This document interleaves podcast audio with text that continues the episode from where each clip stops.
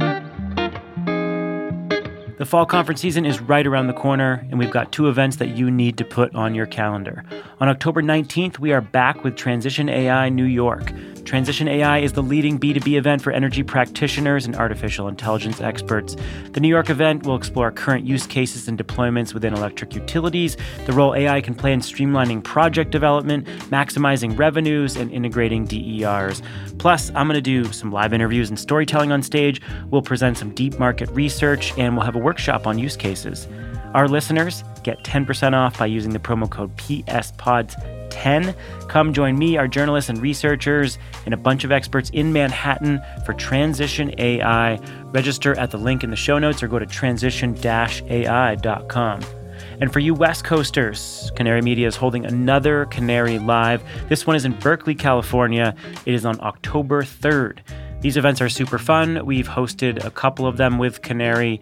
Uh, panelists are handpicked by the Canary editorial team, and they'll dive into all things related to the energy transition, the Inflation Reduction Act, technology, and uh, innovation. Drink, eat, socialize with clean energy leaders, investors, inventors, public leaders, and advocates. You can follow the link in the show notes to get your tickets to Canary Live Bay Area today. Transition AI New York, Canary Live Bay Area. Put them on your fall calendar for October. We'll see you there.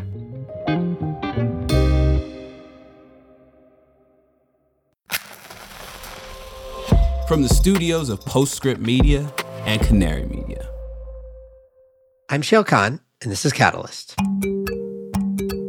You know, the biggest problem at this point in the market's development is just getting people to understand what the heck you're doing and to get them comfortable that you're not somehow hijacking their car or going to leave them with their vehicle drained sitting as a doorstop in their in their driveway. So the size of a Tesla Powerwall home battery is 14 kilowatt hours.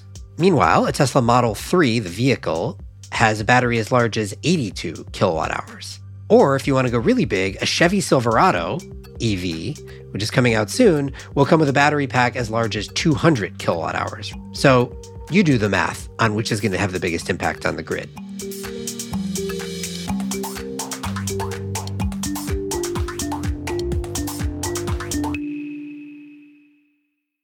The entire solar industry rests, both literally and figuratively, on a vulnerable material. That material is aluminum. It is one of the most carbon intensive metals, with the bulk of its supply originating in China. But what if module frames made from domestic recycled steel replaced it? On May 30th, Latitude Media and Origami Solar will host a Frontier Forum that explores what would happen if the US solar industry shifted from aluminum to recycled steel. We'll explore the impact on supply chains, cost, technical performance, and carbon emissions. This is a must attend for anyone who cares about the domestic solar industry. Register for free by clicking the link in the show notes or go to latitudemedia.com slash events. I'm Shayle Kann. I invest in revolutionary climate technologies at Energy Impact Partners. Welcome. So, when I think about the impact of electric vehicles on the grid, there's the good and there's the bad. Starting with the bad, uh, uncontrolled charging of electric vehicles at scale could very easily start to overload portions of the distribution grid. It's not hard to imagine, and in fact, there are real examples of neighborhoods with lots of electric vehicles, everyone charging at the same time during peak hours, and effectively doubling the peak load on that circuit. Now, multiply that by the entire country, and you can imagine the problem. So that's the bad. The good comes in two parts. First, well managed charging, where EVs soak up excess generation and flatten the overall load curve, could actually help make electricity easier to serve and potentially even less costly once levelized. And then the second thing, which is maybe the bigger deal long term, is that EVs have these huge battery packs, much larger than most home batteries that people are starting to use for backup power. So, what do you do with them? Do you offer resilience for the home? Should they discharge into the grid? Is it actually worthwhile for the customer? This nexus, how to best manage and leverage EV batteries, falls under the umbrella bucket of V2X or vehicle to X. In some ways, it's an amalgamation of independent markets, but since they're all using the same asset, the EV battery, at the same time while it is plugged in, they're worth considering together. And that is the job of our guest this week, Ty Jagerson, Ty is the V2X lead at General Motors. And with no further ado, here's Ty. Ty, welcome. Shayle, very glad to be here. Thanks for having me. This is uh, on my bucket list. Let's start here. We're going to talk about V2X, which is a term people throw around to mean a bunch of different things. It, it, you actually have the the term in your title. Uh, V2X is in your title at GM. So, what does it mean to you? Yeah, it's a it's a good question. Um, it, it can mean different things to different folks. Um, for us, V2X is really uh, the business associated with uh, what you can do with your car when it's plugged in um, and the associated technologies and user experience. Um, a lot of folks um, that are just poking around in this space can get confused about uh, X uh, on the electricity side versus V2X for the communication side. Um, for for a vehicle to vehicle communications or vehicle to streetlight communications, that's also V2X. Um, but this is just on the energy side, just when it's plugged in, just when it's not moving. Okay, and so I like that frame. So things you can do with uh, an electric vehicle when it is plugged in. So when I think about that, I think about three high level categories, and I'm curious whether there are others that I haven't thought of. Those three being V1G or managed charging, depending on how you want to define it. You can you can schedule when you charge and don't charge the vehicle. Second being V2G, uh, which is discharge the vehicle into the grid. And the third being V to H, which is discharge the vehicle into the home or I guess into a building, um, generally for, for backup resilience purposes. Are there others that I'm missing, or are those the three main categories as you think about it? Those are the three main categories. Um, you know, people are also connecting vehicle to load, and that can be when you're plugged in or not. And you've got vehicle to building versus vehicle to other types of infrastructure, um, which is sort of a mashup of V to G and V to H. But basically, those are the right categories. I will say, as an aside, uh, I don't know, maybe a year ago, there was a, I think, a doctor on Twitter who in Texas who had, I think it was a Ford F 150 uh, Lightning that is capable of doing V to H. And um, they had an outage in Texas and he used the used the vehicle to power his lab. Uh, he happens to do vasectomies, so he called it V to V, um, which is a category I hadn't heard before, but uh, but one that we probably don't need to talk about a whole lot right now. It's it's a wonder that they don't put that in more TV advertisements advertising that Ford capability. That's right. uh, I think we'll see. I think we'll see more and more stories about creative uses of uh, of the power you can get from these vehicles. I actually think that is true, right? Like these are big batteries, and and people are just the capability to use them for things like using them to power work sites or whatever. Like these are all these are all new. But we'll focus on the the three we talked about starting with the one that is is most straightforward or at least most uh, immediate, which is the V1G managed charging world. So, how do you think about that that world as it stands today in the sort of early days of EV adoption here? Yeah, I, I think all, all, three of those different categories are, you know, we're still relatively early days. In the in the V1G category, we actually have a half dozen programs in place right now um, where we've partnered with utilities and we're using these vehicles that are already in the field in customers' hands, um, and we're helping them uh, use the vehicles to manage the load on the grid. Um, the way we do that is we get the the vehicle owners to pre-agree um, on a compensated basis to participate in these programs. And then when the utilities have a grid event, um, either on the spot or planned in a day or two in advance, we'll send a note to the vehicle owners um, typically through the the My Brand app, so the My Chevy or the My Buick app or whatever the stuff they use every day, saying, "Hey, do you mind if we if we delay your charging tomorrow at 2 p.m. Um, and that's part of the program you've agreed to participate in. If they can, great. If they can't, they can always cancel that particular event. Um, but the critical thing here is that this is driving one of the most important parts of this technology, which is the UI and the UX that creates a, a reasonable expectation and a comfort for participating in these programs um, on the part of the customer. That's that's an important hurdle to get over because this is new stuff for people, and it, it, takes them a while to get their head around how it works. Yeah, to that point, one of the things I've wondered, I, I think what distinguishes this category V1G from the other two we're going to talk about is that the other two are are sort of nice to have. They're like cool things you can do with the vehicle when it's when it's plugged in. This one is a need to have. If we don't figure out managed charging, then there's basically no way EVs scale up to the scale that we need them to. And, you know, clearly there are lots of different ways, permutations you you could invent for how to introduce this to customers, how much to make it mandatory versus optional, and then how to compensate them for it. And I'm curious in the early days what what you're seeing in terms of what it takes to get high adoption from customers. How much do we have to pay them? Or, you know, are there clever things being done in terms of how to compensate? Like what works here? Yeah, I think I think there's there's a lot of clever stuff being done in the space just because none of it's been done before and everyone's just kind of trying to figure it out on the fly.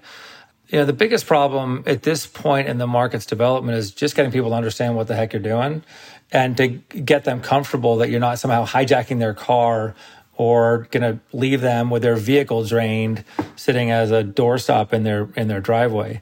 Um, and so there's a lot of education that goes into just getting people comfortable with it. Um, the compensation side is interesting because, um, on one hand, people are just tickled at the very idea of getting paid to provide the option for this charging curtailment to happen. Um, but also, it's a it's a particular vehicle owner that's that's available to participate in these programs we're running because it's all Bolt owners at this point for us. Um, and the, the demographic of people buying Bolts is very different than than the folks who are going to be buying the first Silverados coming out, first EV Silverados coming out later this year. Um, so so you have educational requirements that are just not going to be relevant, you know, three or four years from now. And and we haven't really tested the economics of what's going to be compelling for folks going forward. Um, but I also think that that eventually the, the adoption rates for this stuff are going to be high just because I think it's going to be very widely accepted, and everyone's going to know that they're going to get a little bit of trickle cash coming through these functions, and, and people will just be doing it generally. I think there's some question marks around, you know, how is that going to work with the with the capex associated with V2G versus V1G, and we can talk about that. Um, but but I wholly agree with you that that this is this is not an optional if we're going to get to the penetration levels of renewables we're looking for and the penetration levels of EVs we're looking for um, because the system's going to going to crack if we're not thoughtful and aggressive about these these dynamics. Yeah, the way I think about it is that ultimately there's going to be some combination of carrot and stick here. There's a little bit of both of them now, but for for most customers, uh, it's mostly carrot at this point. Let us compensate you a little bit for your yeah for your managed charging. Ultimately, if that doesn't work well enough, it becomes mostly stick, and that's going to come in the form of time of use charges that are going to become really punitive if you're if you're charging your vehicle at the wrong time. I, th- I, think that's I think that's right. My my guess is that what we're going to see before too long is utility programs or state subsidy programs where um, where your your charging capacity or you, your utility rates are going to be charged uh, relative to your participation in these types of programs um, if you think about if you think about what's going to happen, like I remember when I was at Google and we were doing some early test demos of um, of grid monitoring and, and EVs. Um, we went to City of Palo Alto Utility, and they were like, "You you can't put another charger on this street. There's already two chargers on this street." We're like, what do you mean?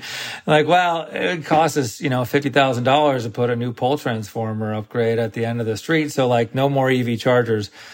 I remember that time thinking like this system is just not set up for this type of adoption, but but it is set up for this type of adoption if the if the hardware and the software and the vehicles and the user experience are tightly aligned.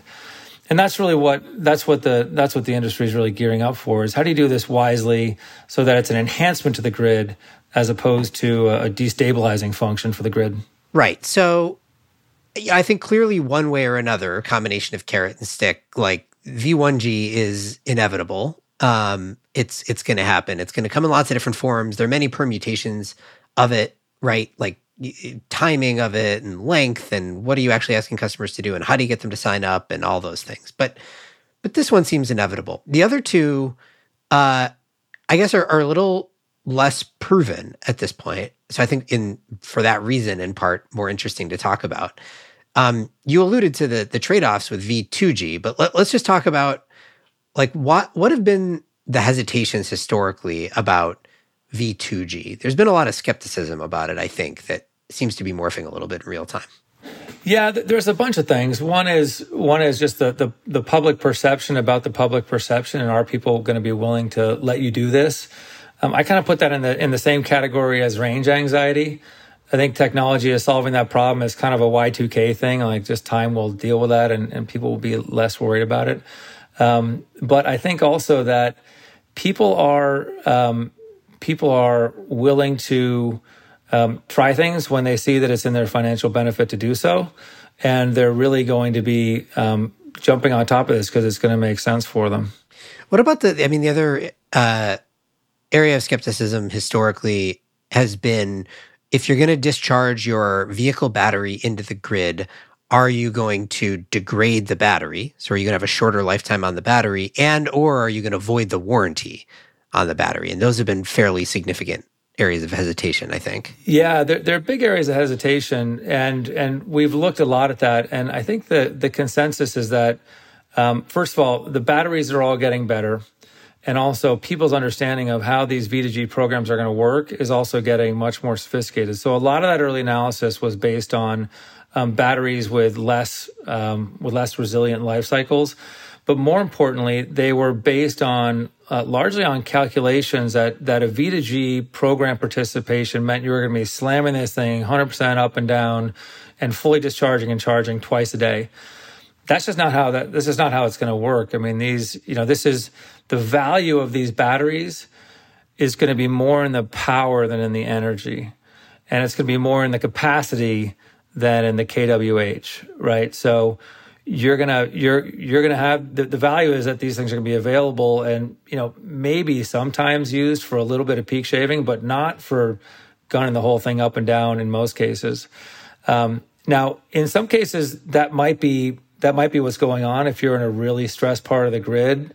Um, but we'll be able to track that, and and we'll know way ahead of time whether or not the the charging activity is remotely at risk for impinging on the, the warranty requirements.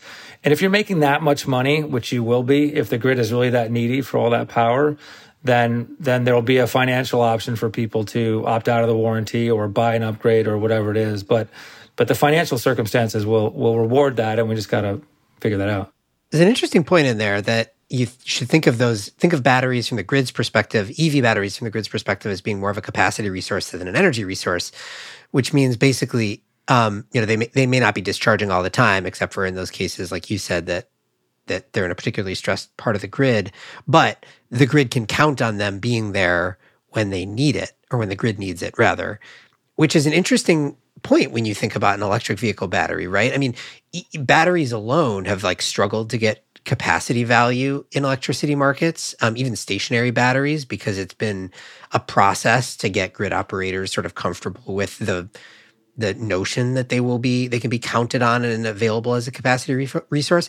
A mobile battery presumably is even more difficult to count on in that regard. Do I know for sure that this person's going to be home with sufficient capacity in their battery to charge? I assume the way that you get around that is in aggregate right? And you just assume that like across a, a large enough aggregation of vehicles, some of them will be there. But like what how much of a how much do we still have to prove in terms of being able to quantify the capacity value of these batteries? Yeah, if if you look at statistically how reliable the any given vehicle is going to be, any given vehicle you can't count on it at all. Um, but you know we're going to be putting millions of vehicles out in the field, and so are other companies. Um, and it doesn't take too long before, you know, that's gigawatts of power. And it doesn't take too long before you'll, you'll strike this relatively functional balance of real capacity and real customer response time. So you'll be able to know what it is. I mean, a coal plant is what, like, I don't know, 80, 90% uptime and reliability if you call on it in a certain, certain time zone. Well, if you if you got a million vehicles and you've got a track record on how those vehicles perform over the last twenty events, um, it's kind of like kind of like thermostats. You know, we I think probably ten years ago, people were saying thermostats just foundationally are not dispatchable resources. And now we know that well, if you have a million thermostats and you've done it twenty times, then then actually it's more dispatchable than a than a discrete peaking resource. And I think you're going to find that with, with vehicles as well. It's going to be very fungible. It's going to be very predictable. We're going to know exactly where they are in the grid. Um, and people say like, well, they're going to move around. Geez, yeah, they're going to move around and they're going to move around in a way that's predictable. And, you know, for those use cases or capacities, which are slightly less reliable, there'll just be a different discount variable on that, on that capacity pricing.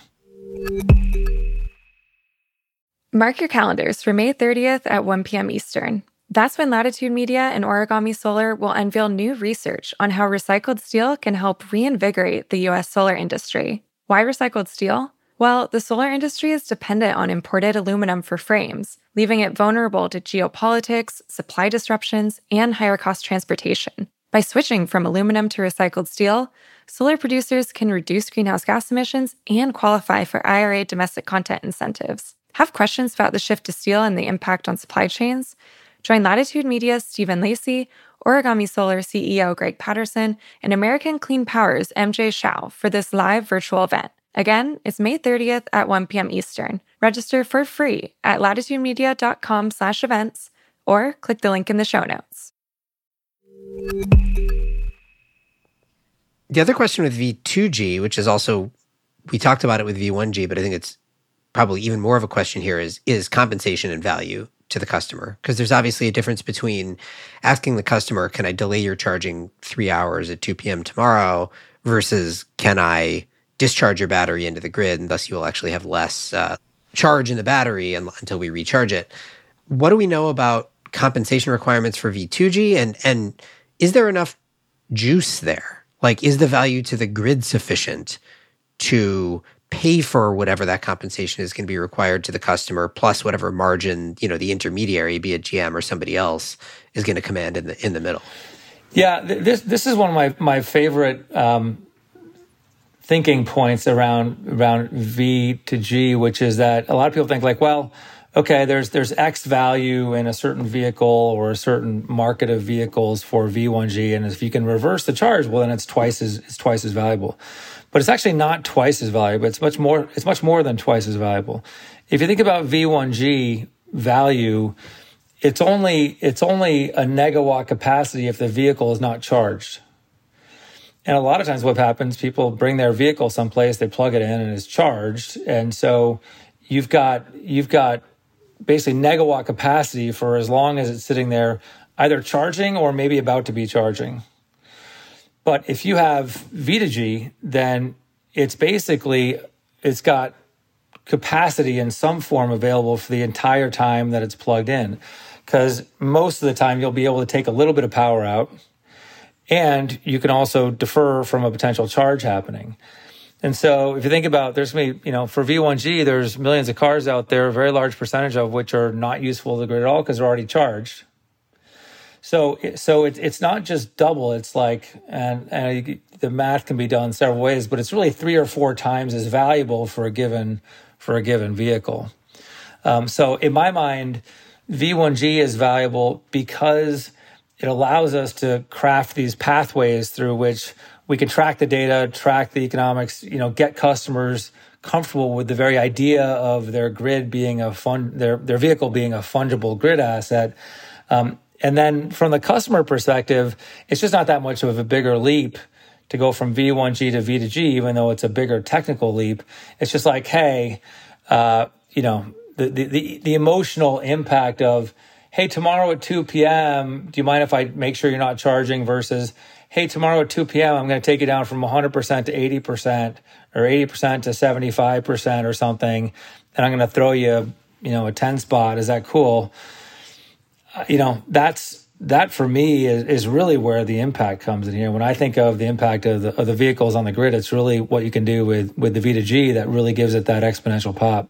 Where are we in the development of that V2G as a market? Like v, V1G, there's, you know, you said you've got well, half a dozen programs around the country. I mean, there there are dozens of them out there. It's happening. Uh, often the times they're pilot programs and so on, but it but it's pretty widespread, at least across the U.S. Uh, where, where are we with V2G? Um, so there, there's there have been some pilots going on with V2G. We've demonstrated our vehicles um, in V2G mode. Uh, we don't have any programs going with utilities for V2G mode, but I think the expectation in the industry is that is that what happens is these existing programs with utilities just roll right into V2G programs. and so uh, you know there are there are additional hardware requirements, and so you've got to have that commensurate additional economic benefit. Um, and partly for that reason, I think you're going to see a, a, geographic distribution of these programs that is that is energy market driven. You know, when when you look at the economic value of V1G or a V2G vehicle, um, it's a it's a function of the energy prices and the volatility in a given market. So high renewables and hence high volatility markets are going to be the places where you're going to see not just V1G but V2G, um, and then you're also going to see spiky activity in states where they incentivize this ahead of other states. I mean, you, you've been watching this field for as long as anybody, and you know, all of a sudden, some state comes out of nowhere, and all of a sudden, they're the hotspot for a given technology. We'll see that happening here as well. I do remember that in the early days of solar, particularly for distributed solar, right? There'd be like state random state X would suddenly introduce some rebate program for residential solar and it would get. Exactly. Yeah. And it would get filled up in like 20 minutes and then all of a sudden it would pop and be like the largest market for for a month until the subsidy ran out. Yeah, we used to we used to have sales folks go and hang out at City Hall waiting for the rebates to open. There'd be like a long line. It'd be like a fancy concert, and people like queuing up outside to get this crazy rebate. Right, right. The next day. Yeah, exactly. Um, talk a little bit more about the hardware requirements. I mean, that is one difference. Well, I guess on both sides, like what from a technology standpoint, what is required in order to do managed charging, and what is required in order to do V to G because they're sort of different. Yeah, so so for managed charging, all you need to do is be able to tell you need to be able to stop the charging. And so you can do that through the, the charging equipment or you could do telematics through the vehicle. Um, and depending on who you're talking to in the industry, you know, one is the perfect answer and the other, or the other is the perfect answer. Um, I think our perspective is, is you get the most flexibility if you can control it on the car because the car is going to go different places and you could, you know, one, one point of connection gives you V1G capabilities anywhere you go. Um, so so technically V1G is is is pretty simple on that front. With V2G, you have um, you've now you've got power flowing uh, backwards into a source that might otherwise normally just be you know flowing energy out. So you so you need to have that shut off capability, and you need to have a, a, a system which is engineered to be able to allow bidirectional power flow at least at that point of interconnection. Um, so, uh, so there is additional complexity there. Um, one of the things that we're seeing is that is that the places where there's a strongest interest for V2G, you're already going through a process where maybe you're adding some additional storage um, at the building, um, and oftentimes being paired with solar, which really gives you these really powerful uh, positive feedback loops between the solar, the on the on-site storage, and the vehicle storage um, which which really provides some nice benefits um, in terms of resilience and cost effectiveness, um, and that helps defray the cost of uh, the V2G if you were doing a a V2G only solution for just the vehicle. That's a good segue actually into the the third category, which is V2H or vehicle to building or something like that, because as you said, lots of folks are installing stationary batteries to provide yep. resilience or backup or or something like that. Uh, lots of the same folks are buying electric vehicles, which have much, much larger batteries that are sitting there, generally unutilized, uh, and and could provide much more backup power potentially. And so the promise of V to H or whatever we want to call it is why do you need the stationary battery? You've got a much bigger battery in your vehicle. If you're willing to give up on some range, which we should probably talk about, then in the event of an outage, use your vehicle to power the home. How high a priority is that for you guys? So it's a really high priority for us to be able to deliver a full home solution for our vehicle customers. Um, and that is what we're going to be rolling out um, with the Silverado is you'll be able to pick up a, a, not just the storage, but all the additional charging infrastructure, but also solar um, through our SunPower partnership. Um, and so you'll be able to get a, a full home ecosystem um, with the vehicle. Um, and I think that's really important for, for folks. I think the, the, the number of times people use V to H is going to be low. The amount of emotional equity that they put in the comfort of having a home that's resilient and you know, for some people it matters also if it's renewably powered. But it's amazing how much uh, zeitgeist there is around vehicles powering your home and that sort of providing this dramatic enhancement to resilient for, resilience for the homeowner. Um, and it's it's it's real. Like the the number of outages we have around the country, and you guys have done a lot of segments on this around, you know, the aging grid. Um, now with you know a lot more uh, volatile resources on it, more climate change. There's just going to be more outages. Um, and I think you know everyone going out and getting a generator is not the solution. This is going to be a very compelling solution, and it and it sort of matches the the needs of the time. So um, I think it's going to be very powerful, and that's why we're putting a lot of time and energy into coming up with a really cool package that offers that. In your mind, ultimately, does it displace stationary batteries for used for resilience? Like, is there any reason why you'd still want or need a a Powerwall or whatever it might be if you've got five times the capacity in your vehicle that you can use? Yeah, people still want to be able to drive their car in the you know when when the zombie apocalypse hits or a hurricane or something else you still got to go out and buy bread or you know do what you got to do. And it's it's not it's not ideal for the it's not ideal that, that you know your refrigerator turns off when someone you know drives down to get new sandbags or whatever for the for the home. Um, but I think also the the other benefit of of the battery is that when the when the vehicle isn't there, your battery is earning its salary by being this load management asset and doing other grid balancing stuff. And if you've got solar, then um, uh, you, I mean, you're aware of all the all the different legal challenges coming up to some of the solar pricing structures around the country. Those actually enhance the economic value of batteries. So, so the the the battery installation is is really an important sort of workhorse for the home energy management ecosystem. And as you know, more and more municipalities move towards electrification mandates, that just becomes even more critical. Um, so I think economics are are generally moving very powerfully in favor of home batteries with or without V2G. And again, the combination of those two is those two is particularly compelling. Stepping back, I guess. So presuming we like all three of these categories ultimately, and we think that people who have EVs in the long term will probably need to do some managed charging. They'll maybe want to do some vehicle to grid, and they will certainly like to be able to back up their home uh, with their vehicle if they can. You know, my presumption is these are not ultimately three separate markets. This is one holistic uh, yeah. managed charging thing. So I have my vehicle and I'm interacting with somebody and somebody is sort of in the background trying to figure out at any given time what I should be doing with that battery if it's plugged in. How do you think about the like ecosystem around that ultimately? What is the role that like OEMs like GM should play? Who else needs to be in that ecosystem? Like where do we where do we land from a market structure perspective? Yeah, that's a that's a great question. Um, this is still a very early market. Um, you know, there's a lot of folks out there that have developed a big name for it, but the, the space is just going to grow and grow. And there's a lot of folks that want a piece of it.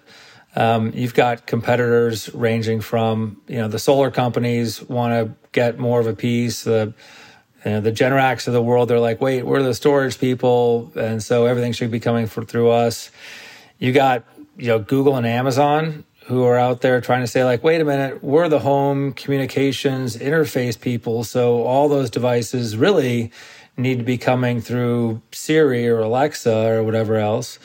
Um, and then you've got, you know, umpteen home energy management, standalone independent device companies. So um, I think it's I think it's really a, an outstanding question as to as to what that final structure looks like.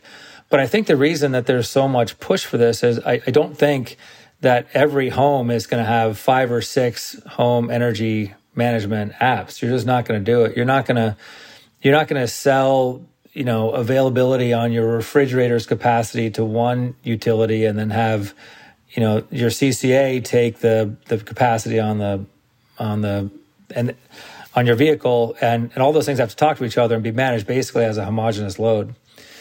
So um, so the you know that suggests that there's there's going to be a lot of participants and not that many interfaces between the customer and the energy market whether that's utility or some other aggregated market transaction. Um, I, there's a uh, there's a there's a funny analogy we use um, on my team, which is um, you ever see Hunger Games? Sure. You know, in Hunger Games, and uh, and the hero and everyone comes up and they're and they're they're up on those pillars, and everyone's sort of looking around at each other, and everyone's trying to figure out like what's going to happen out in the field. Well, I think we're we're kind of at that stage of the market where everybody has to both compete with each other, but also cooperate with each with each other. Um, and that's and that's what you're seeing. Like we've we have an enormous amount of partnerships, um, and we're building more and more because no one's going to be able to do everything. And so you have to you have to have um, an, an open ecosystem where you're pairing with folks to make sure your customer is getting the best experience, and then making sure that you're participating in a win. We are our solutions have to work wherever our vehicles work and that's everywhere. And we're not we're not going to provide the same amount of functionality every location, but the vehicle still has to be able to capture that benefit, and we have to make sure they get it. I assume you're the Katniss Everdeen in that in that metaphor. Uh, we're we represent the, the the, the common good across that uh, that that ecosystem. Of course, picking specific characters. Yeah. All right. Well, this is um, very illuminating, and these are these are all markets, or ultimately one unified market that is going to develop, I think, quickly over the the coming years. So we'll have much more to talk about. But in the meantime, Ty, thank you so much for doing this. Shayle, thank you very much. It's a pleasure to be here. Ty Jagerson is the V2X lead at General Motors. This show is a co production of Postscript Media and Canary Media. You can head over to canarymedia.com for links to topics on today's show. Postscript is supported by Prelude Ventures, a venture capital firm that partners with entrepreneurs to address climate change across a range of sectors, including advanced energy, food and ag, transportation and logistics, advanced materials and manufacturing, and advanced computing. This episode was produced by Daniel Woldorff. Mixing by Roy Campanella and Sean Marquand. Theme song by Sean Marquand. I'm Shayle Kann, and this is Catalyst.